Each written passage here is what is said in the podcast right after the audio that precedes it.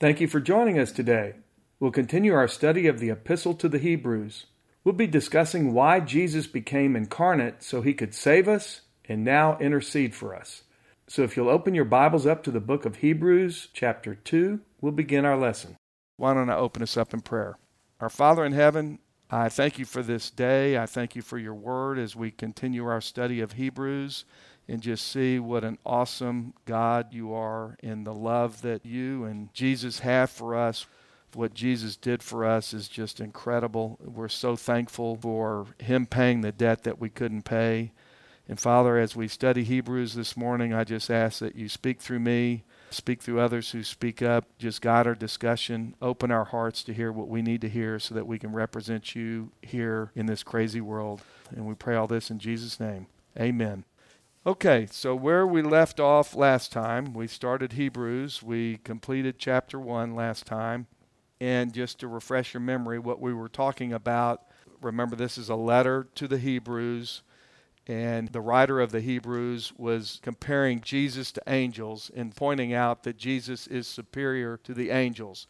Because remember, Jewish people thought nobody could get any closer to God than angels were and he was describing that no, Jesus is actually even superior to angels because he is God and created all things. So that's where we left off. All right. Now, when we begin chapter 2, the first four verses, most commentators that I read say that these first four verses are really for non believers who have heard the gospel. They have all the facts, but they're unwilling to commit to make Jesus their Lord and Savior. We have many people like that in our churches today. It may be that they fear persecution or rejection from their families. That can be a reason.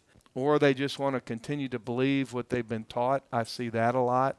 It's like, how can I go against generations who believed XYZ to now believe what you're telling me? That's not what I was taught. Let me just show you one verse real quick. I'm going to go over to John 5 and I'll begin in verse 38. It says, and this is Jesus talking, and he's talking to the Jewish religious leaders, and he says, And you do not have his word abiding in you, for you do not believe him whom he sent.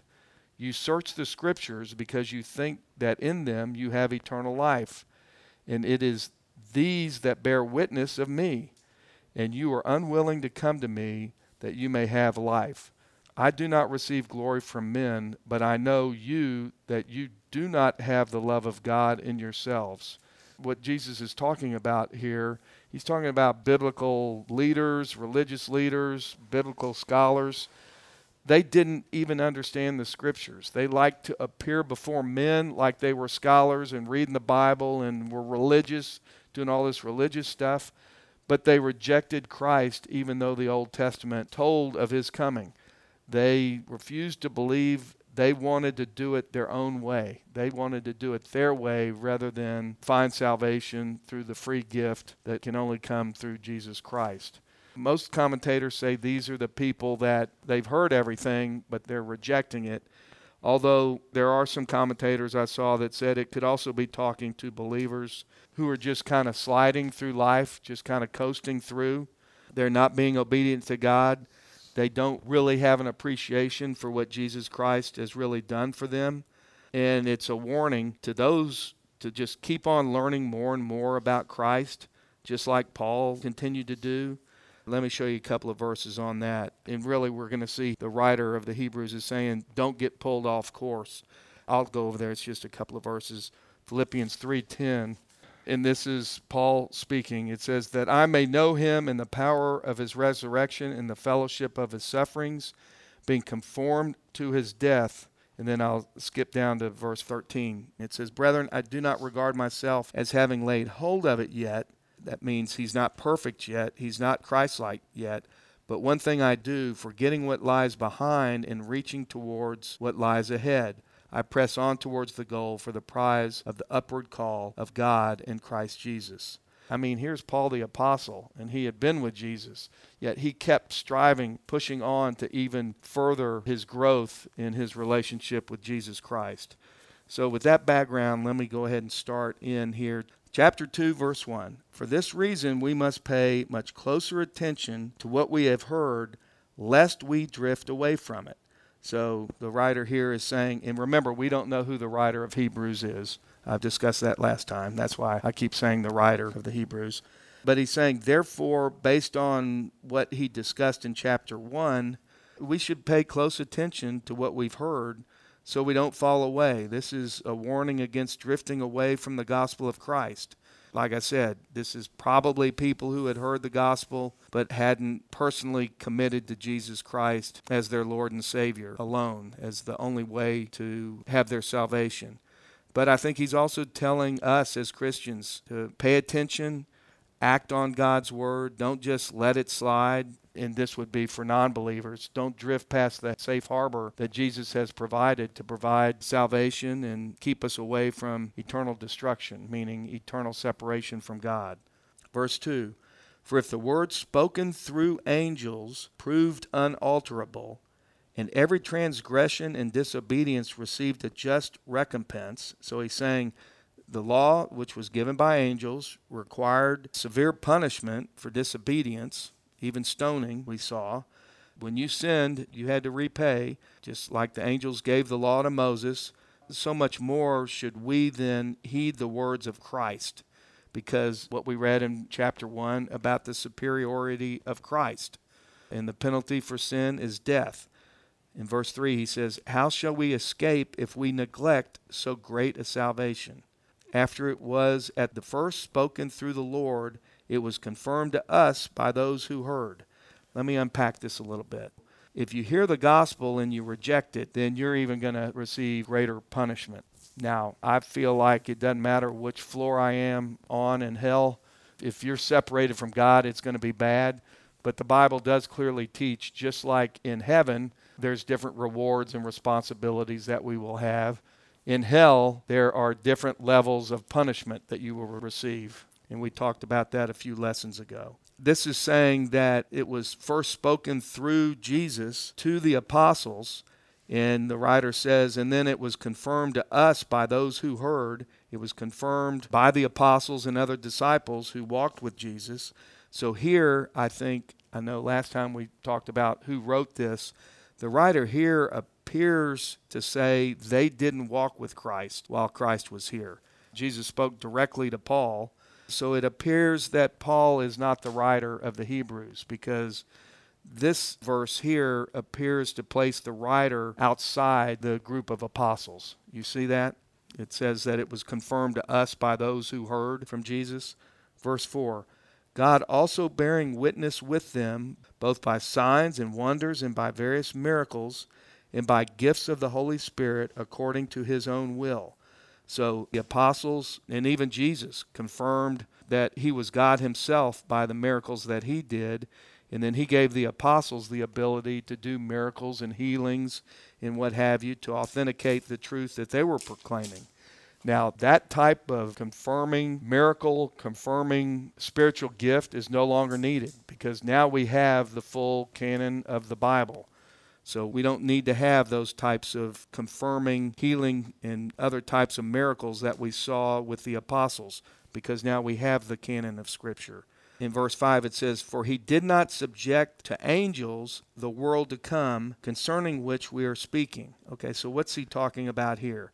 He's saying that God does not intend for angels to rule in the world to come.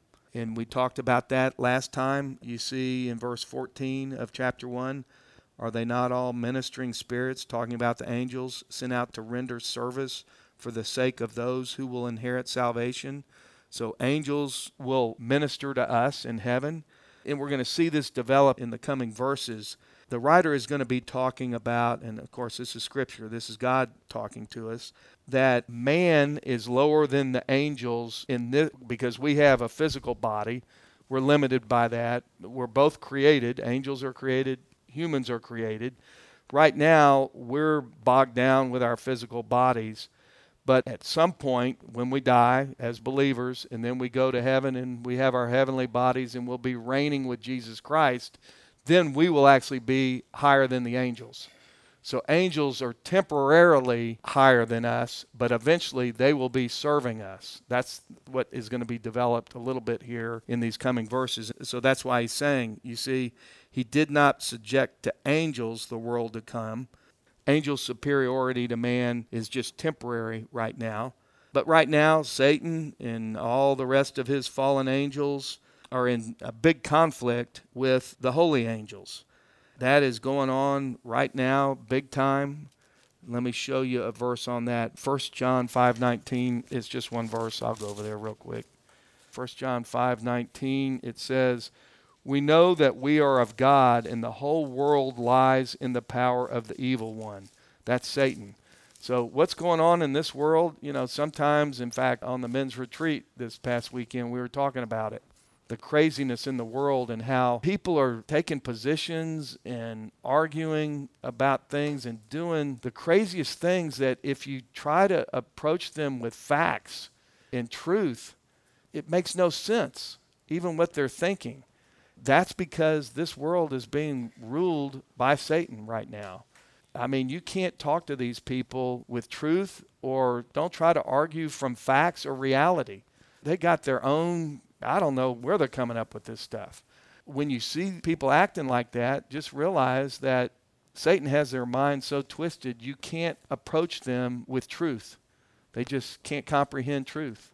So let's keep reading here, and you'll see how this is going to develop. It says, But one has testified somewhere. Okay, this is kind of funny. This is not saying that this writer doesn't have any idea where Scripture has come from. That's not what he's saying. He's really just trying to emphasize that what he's about to say came from God through the Holy Spirit. And he's going to be referring to some Old Testament scripture. He's going to quote various scriptures. First, he's going to begin with Psalm 8. We know David wrote that, but it isn't David talking. This is God talking. That's what he's referring to here. So he begins What is man that thou rememberest him, or the Son of Man that thou art concerned about him? man lost his crown and kingdom when Adam sinned in Genesis 3. This is talking right here about Jesus, although some biblical commentators that I really respect and we're going to see, it's going to begin talking about Jesus, but it's also going to be talking about humans and how we will then reign with Jesus. And you'll see that developed as we read. Right now, as I said, we're lower than angels, but eventually we'll reign with Christ. And I'll show you some more verses on that. It says, Thou hast made him for a little while lower than the angels. So Christ became man, and we're going to see some more verses on this as we read. But he had to do that in order to take on our sin. He became man. That's not natural for him. He's God. But he took on the humanity of men. And at that time, by doing that, he became a little lower than the angels. You see what I'm saying? That's what the writer is saying. But it was temporary, but he had to do that in order to take on our sins. And it says, Thou hast made him for a little while lower than the angels. Thou hast crowned him with glory and honor. Again, that's from the eighth psalm. And hast appointed him over the works of thy hands. So a day is coming when there isn't going to be any more sin, no more politics, no more fake media, no more lying, no more death and the dominion that God gave to Adam is going to be restored. That's what this is talking about.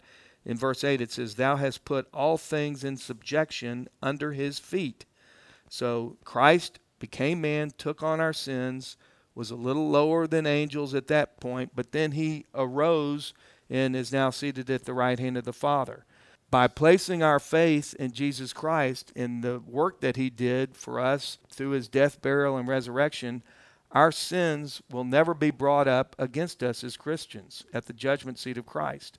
Let me show you. This is just one of the coolest verses. I know I say that about a lot of them. Larry, didn't realize Jesus was lower than the angels while he was here He's lower than the angels as he took on our sin in human form. Okay, that's what he's saying. He's still God, but he had to become man and we're lower than the angels temporarily. He had to take on that attribute, that nature, so that he could pay the debt that we couldn't pay. You see what I'm saying? And if you go over, you don't have to go there, but I love this. This is Psalm 103, verse 12. It says, As far as the east is from the west, so far has he removed our transgressions from us. And what's amazing This was written way before anybody believed the earth was round. But this only works with a round earth, a globe, because if you think about it, if you go from east to west or west to east, it's infinite. You can't ever get there. That's how far removed our sins are once we become a Christian. God doesn't see our sin. That's how far away it is. He doesn't see our sin anymore. It doesn't say from north to south or south to north because if you start out going north, eventually you're going to go south. And if you start out going south, eventually you're going to go north. But east or west, doesn't matter which way you start, you'll never get to the other side. If you start out east, you'll keep going east forever. If you start out west, you'll keep going west forever. That's infinite. Isn't that cool? It's in the 103rd Psalm. 103rd Psalm, verse 12. I love it. How cool is that? Gee, I guess God knew the earth was round back then. That is cool. And Matthew 6 1 also says that when we do good deeds that glorify God, and again, it's not us, it's the Holy Spirit working through us, but we allow that to happen, that will be rewarded in heaven. The key is what is our motivation? Because the motivation of our good deeds will be reviewed when we're standing before Christ at the judgment seat of Christ. Sometimes we do good things. We might give to a charity, for instance, but we want our name up in that top tier as being the, one of the top givers. Well, we had our reward right there. That's what the Bible says. We did a good thing, but we did it with the wrong motivation. We did it to bring glory to ourselves. So that's what will be reviewed when we're standing before Christ at the judgment seat of Christ. Now, here's where this is going to bring more clarification to you, but those of you who maybe have other translations, this won't be as clear. I'm reading out of the New American Standard, which is a more direct translation. So, in this next verse, the next part of verse 8, the him is not capitalized. In my Bible, whenever it's talking about God or Jesus, the pronouns have a capital. Okay, so you know it's talking about Jesus or God, which I think is much easier to read. For instance, those of you in the NIV, it never capitalizes him or he or any, so it, you can get lost. What's interesting is in this next two sentences, the him is lowercase. And the reason for that is it's talking about us, it's talking about humans, the him.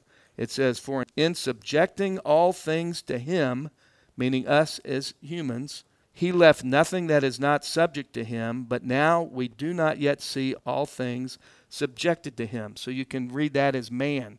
So right now, man is lower than the angels. They're spiritual and we're physical.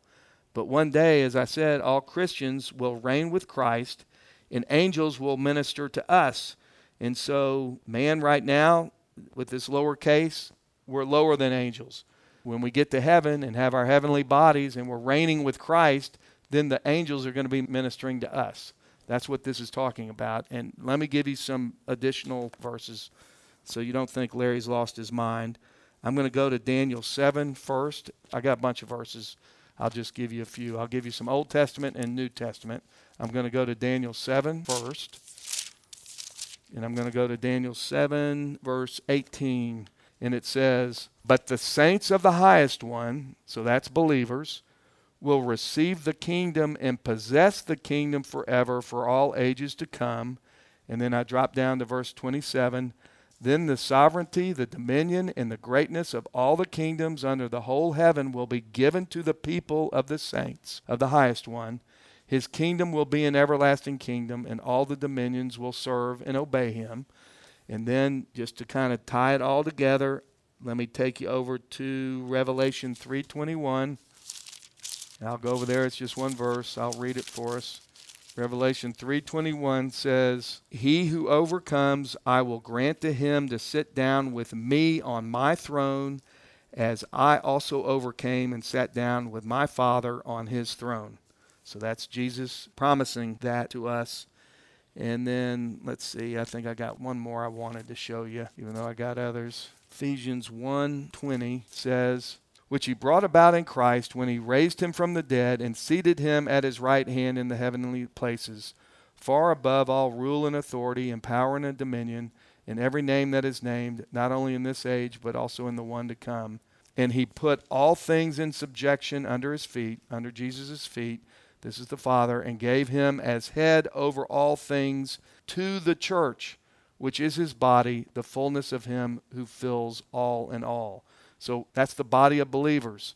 Jesus is head of the church, but he will assume and become head of all creation at the second coming, and we will reign with him.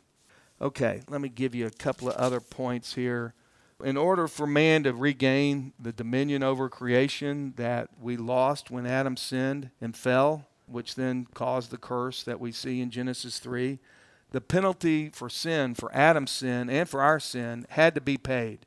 And so Christ came to pay that debt for believers. I'll give you a couple of verses on that. I'm going to go over Romans 6, and I'll begin in verse 5.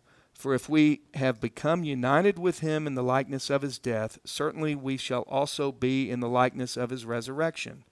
Knowing this, that our old self was crucified with him, that our body of sin might be done away with, that we should no longer be slaves to sin. For he who died is freed from sin.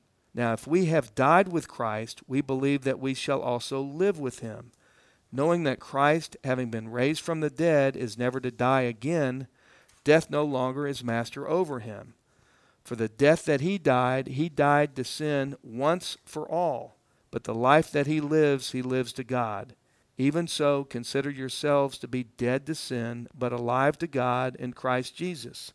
Where it says consider, that means count yourself, regard yourself, claim for yourself that God the Father has credited us with the righteousness of Christ. It's a done deal. We're born again, it's done. And then let me show you one other one. I'll go back to Revelation 5. I'm sorry I'm jumping around quite a bit, but I think it's necessary to get a better understanding of this scripture today. I'll begin in verse 8. When he had taken the book, the four living creatures and the 24 elders fell down before the Lamb, having each one a harp and golden bowls full of incense, which are the prayers of the saints. So these are the prayers of the believers for the coming kingdom. And they sang a new song, saying, Worthy art thou to take the book and to break its seals, for thou wast slain and didst purchase for God with your blood men from every tribe and tongue and people and nation. And thou hast made them to be a kingdom and the priests to our God, and they will reign upon the earth. That's all of us. This is the earthly reign of Christ, and us as believers reigning with him. And I looked and I heard the voice of many angels around the throne and the living creatures and the elders, and the number of them were myriads and myriads and thousands and thousands, saying with a loud voice, Worthy is the Lamb that was slain to receive power and riches and wisdom and might and honor and glory and blessing. And every created thing which is in heaven and on the earth and under the earth and on the sea and all things in them, I heard saying, To him who sits on the throne and to the Lamb be blessing and honor and glory and dominion forever and ever and so we'll be reigning with him. This whole concept of Christ dying for our sins, that was a stumbling block for the Jews because they're looking for a conquering king. To them, they just couldn't envision the king that they're looking for to rid the tyranny that they were suffering under Rome. How in the world could God be in this Messiah that was then going to die and be hung on a cross? They just could not comprehend that at all because they didn't see that they needed a Savior. They didn't see that they had sin that they couldn't pay the debt for. Hey, Larry. Yeah. All that stuff is in the Old Testament, though, right? It is. It is, but it's a little, I have to say, it's a lot easier for us on this side of the cross to go back and say, oh, yeah, look, this is so clear. There's going to be a new kingdom. That's clear. And that's what we're still waiting for. And that comes at Christ's return and that's what they're looking for but they didn't see you know this temporary offering of animal sacrifices and what have you that wasn't cleansing them that was just a temporary thing that god allowed to happen at that time but they still had sin and then they became so focused on doing all this stuff and having an outward view of righteousness that they didn't even see their own sin anymore. Look, I'll tell you, we're in a much better position to be able to understand God's plan to redeem us. Clearly, there were people who were saved in the Old Testament. They could get there, but I'm certainly glad for myself that it's a lot easier for me to look back and say, sure, I can understand God's plan because I can see the whole thing play out. and they were looking forward to the Messiah, but they were then more focused, most of them, on a conquering Messiah to get rid of Rome, and then the earth at that time would become reigned and ruled by the Messiah. You see? So they just missed it. Are Jews still looking for the conquering king? They still are, yes. And I've had Jews that I've given the gospel to, and they've said, Larry, we're both looking for the same Messiah. You're looking for him the second time. I'm looking for him the first time.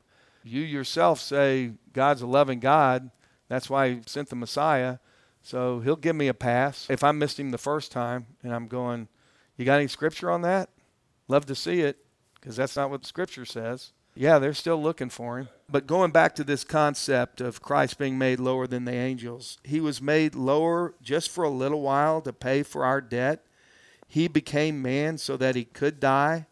This is God's ultimate plan to redeem us. And it's really God's ultimate gift to give his son to pay the debt that we couldn't pay. We have sin, there's got to be payment for that sin. And so Jesus became man so that he could then pay the debt that we couldn't pay. Let's read the verses, and this will even become more clear to you, I think. Verse 9, it says, But we do see him who has been made for a little while lower than the angels, namely Jesus. You see that? That's what we've been saying. Because of the suffering of death, crowned with glory and honor, that by the grace of God he might taste death for everyone. Jesus had to become man Angels can't die, okay? They can't save us. And Jesus didn't come to save the angels, He came to save man. And so He had to become man. And then He was resurrected to sit at the right hand of God the Father. We saw that in Mark 16, 19. I keep saying it. Let me show you where that comes from. I hate saying things that I don't show you where I get it out of Scripture. Mark 16, 19 says, so then, when the Lord Jesus had spoken to them, this is after he had been resurrected, but before he ascended to heaven. That's what this references to. So then, when the Lord had spoken to them, he spoke to over 500 people, remember, after his resurrection, before he ascended to heaven. He was received up into heaven and sat down at the right hand of God. That's the highest place of honor and authority. His earthly mission had been completed at that time. And if his sacrifice to pay the debt for our sins, who place our faith in Jesus to save us, if that sacrifice had not been acceptable to God, God would not would have allowed Jesus to come back and sit next to him at his right hand. So that proved that his sacrifice was acceptable to God the Father. Now our responsibility is to receive the gift. We don't contribute anything to it. And then Jesus told us to go preach the word, make disciples. That's our responsibility now. Okay, I'm going back over to Hebrews. Hey, Larry, just real quick. Is there any reference in the Bible to a reason why some people believe when their friend or loved one dies, oh, they're going to be an angel in heaven? I know biblically it doesn't seem like, I mean, I know that's not true. They don't become angels, but is that just folklore that people think that? Yeah, I think probably comes from the belief that goes all the way back to the Jews believing that no one's closer to God than the angels. Yeah, we don't become angels. There's no verses that say we become angels. That's a totally different created being than us. I've even showed you today as well as last week that angels are a different being. They minister to us now and protect us and then they will be ministering to us later when we're reigning with Christ, but we don't become angels? That's a good question. We see in verse 9 where it says, He might taste death for everyone. So that's where Jesus died in our place. He's our substitute. In this everyone, this isn't universalism. This is everyone who places their faith in Jesus Christ as their Lord and Savior so that we can be saved from eternal separation from God.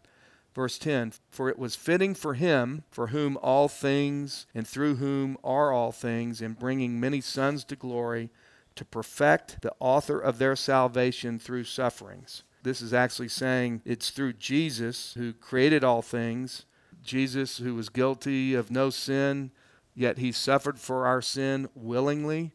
It wasn't like the Romans killed him. It wasn't like the Jews captured him after he was betrayed let me show you John 10 19.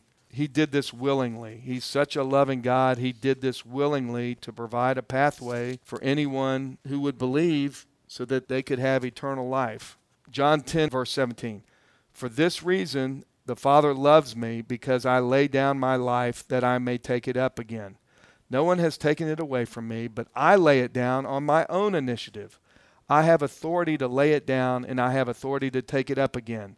This commandment I received from my Father. So Jesus willingly gave his life and laid it down for us. He's the author of our salvation. He did that, and He is our Savior and our Redeemer for those who place our faith in Him alone for our salvation. And He did this, it says, to perfect the author of their salvation. It was to accomplish what God the Father planned through the life of Jesus when He became incarnate. Jesus' work was completed on earth, and then He went and sat at the right hand of the Father, as we saw.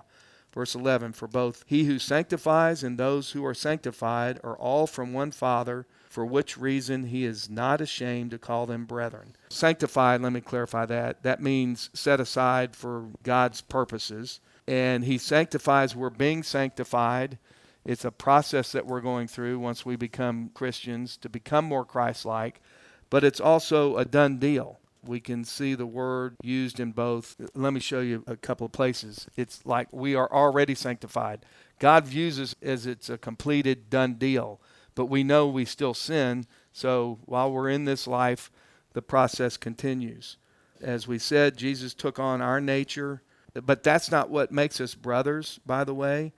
Jesus never called anyone a brother until after his death, burial, and resurrection because then he had paid the debt for our sins to enable us to become his brother.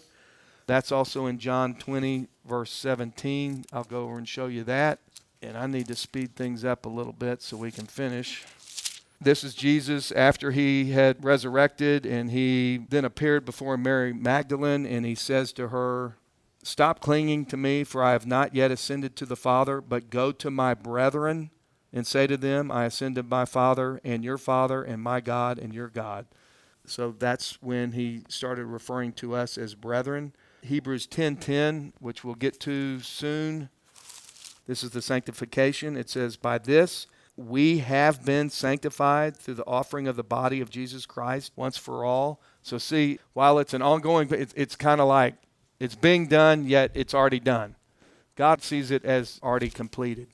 Okay, I could show you some. Well, let's see. It says in verse 14 of Hebrews 10 For by one offering he has perfected for all time those who are sanctified. In God's eyes, it's already done. Okay, verse 12, it says, and he's going to refer to some Old Testament scripture here I will proclaim thy name to my brethren in the midst of the congregation. I will sing thy praise. And again, I will put my trust in him. And again, Behold, I and the children whom God has given me. God's now happy to be our God. He's not ashamed to call us His as Christians. And just as Jesus was persecuted as the Messiah, we should expect that we'll also be persecuted. But Jesus, even through his persecution, continued to trust God the Father. And when we put our trust in Christ, we are Jesus' brother and God's children and we're to follow the path of Jesus that He showed us and just trust in God even when we have difficulties. Just believe that Jesus is going to get us through whatever our difficulty is. Verse 14 Since then the children share in flesh and blood, He Himself likewise also partook of the same, that through death He might render powerless him who had the power of death, that is, the devil. So Jesus took on flesh and blood that wasn't natural for him, but he took on our nature so he could become our substitute for our sin. And when he came, he didn't destroy Satan, but he rendered Satan's power of death, he rendered that powerless over us. That's how Christ could rise from the dead to the right hand of the Father. He conquered death. Satan's primary power over man is death. It's our sin that gives Satan power over us to destroy us in order to destroy Satan, Jesus had to rob Satan of his power of death over us due to our sin. Our physical, spiritual, and eternal death, which we deserve due to our sin, by Christ becoming man and then conquering death and paying the debt for our sins, he renders Satan powerless to us in terms of destroying us in our eternal life. If a man dies without placing faith in Jesus Christ, if he didn't believe, then his opportunity for salvation is gone. But by dying and then rising again, Jesus destroyed the power of death for anyone who will believe, and we are assured of our eternal life. Verse 15, and might deliver those who through fear of death were subject to slavery all their lives. So we don't have to fear death. Death is the entryway into presence with God. Death is the door that we have to go through to get to heaven and be in the presence of God, and we should look forward to it. For assuredly, he does not give help to angels, but he gives help to the seed of Abraham. Who are the seed of Abraham? Galatians 3:29. It's anyone. Uh, I'll, I'll go over there and read it to you so you know who that is. We looked at that before, but we are considered the seed of Abraham when we believe. We are his spiritual seed. Galatians 3:29 says, "And if you belong to Christ, then you are Abraham's offspring, heirs according to the promise." So, Gentiles who have faith are considered the spiritual seed of Abraham. And he's also talking about Jewish believers who come to faith. He's saying here Jesus didn't come to redeem the angels, he came for man this give help to the angels, maybe an easier way for us to understand that might be to say that he didn't take on the nature of angels, he took on the nature of man. He didn't come to help save angels, he came, he took on our flesh to save us. Verse 17, therefore he had to be made like his brethren in all things, that he might become a merciful and faithful high priest in things pertaining to God, to make propitiation for the sins of the people. Propitiation means to satisfy the penalty for our sins. And as I said, God the Father is satisfied with that. And that's God's grace. He is satisfied with the work that Jesus Christ, his Son, did. It's Jesus who can sympathize with us, he can intercede for us because he understands. He bore our sins, he went through everything we go through. We'll see over in Hebrews 4:15 when we get over there it says for we do not have a high priest who cannot sympathize with our weakness but one who has been tempted in all things as we yet without sin. So it's Jesus who intercedes for us. Why some of these other religions pray to Mary, the Mother of God, to intercede for them, pray to St. Paul, St. Peter. They pray to all these dead people. And there's no verses in the Bible that say, pray to dead saints or pray to your mother, your dead mother, your dead father or grandfather or grandmother. No. It's Jesus Christ is the interceder for us. And he's able to do that because he bore our sin. He suffered all things. He understands our suffering. Verse 18 For since he himself was tempted in that which he has suffered, he is able to come to the aid of those who are tempted. And so he was tempted just like us, even more so he can help us. So let me summarize this. I know I went a little long to cover this today. Jesus is our Savior as Christians, our substitute. He's the author of our salvation, our sanctifier who makes us holy. He conquered Satan for us. He's our sympathizer, our intercessor. Just what an amazing and loving God that we truly have that He would do that. And so we should be thankful and thank Him all the time for what He did for us and he did it freely and willingly. We contribute nothing for our faith and salvation.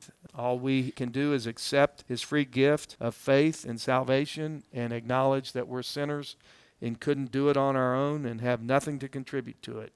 Second point is we should listen to Jesus. We should read the Bible. So many people want to try to do it their own way, but it's clear that there's only one way to the Father, and that's through Jesus. Those who hear the gospel and reject it, they're going to receive the harshest of all penalties. It does have eternal consequences. Jesus' own temptation and suffering equipped him to be able to help us and intercede for us. So pray to Jesus to help us when you're having issues or problems or difficulties. Call on him. And finally, we shouldn't fear death or anything else. Everybody's going to die, and if anything, that's the doorway to get to be with him not physically, but we will have new bodies, but we'll be right there with him. Everybody's got to go through that doorway to get there. So, what questions or comments might you have? I've got one in that the tenses of the verbs, a lot of times I start glossing over. and then suddenly they jump out at me, and then I start looking around, and the verb tenses are just so powerful. The very last verse, because he himself suffered when he was tempted, he is able to help those who are being tempted. It's like now they're speaking to us. That's correct. It just jumps off the page to me sometimes when I finally catch it. Yep. It's an amazing book, isn't it? And talking about temptation, 1 Corinthians 10:13, no temptation has ever overtaken you, but such as is common to man, and God is faithful who will not allow you to be tempted beyond what you are able, but with the temptation will provide the way of escape also, that you may be able to endure it. He's there to intercede for us, to help us, to give us the exit ramp when we are being tempted, and even keeps a governor on the temptation. We could be tempted a whole lot more than we even are.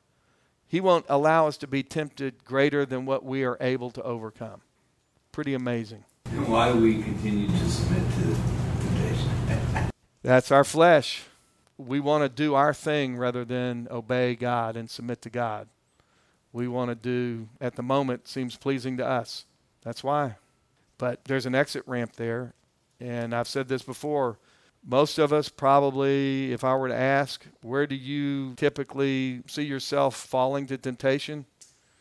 Most people can probably say, yep, this gets me from time to time.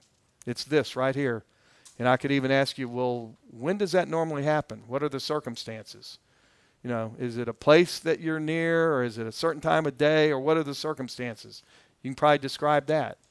So, if you know what it is and you kind of know what the circumstances are, when you see that coming, you know it's coming. And what I have found that helps me is I just say, Holy Spirit, here it comes. And I'm going to really want to do this. But I'm going to ask you, get me on the exit ramp. I need help. I need your help. Don't let me fall to this temptation. I need your help. And sure enough, it works for me. Like there'll be some distract. The phone will ring. I'll get distracted somehow, and it won't happen. So try that sometime, because the exit ramp's there. If you're a recovering alcoholic, don't wander into a bar. That's it. Thank you for joining us today. Larry would love to hear from you. If you have any questions or comments, you can reach out to Larry at larryodonnell.com. You can also sign up to receive this weekly podcast and Larry's weekly blog at larryodonnell.com. We hope you will join us next time as we continue our study.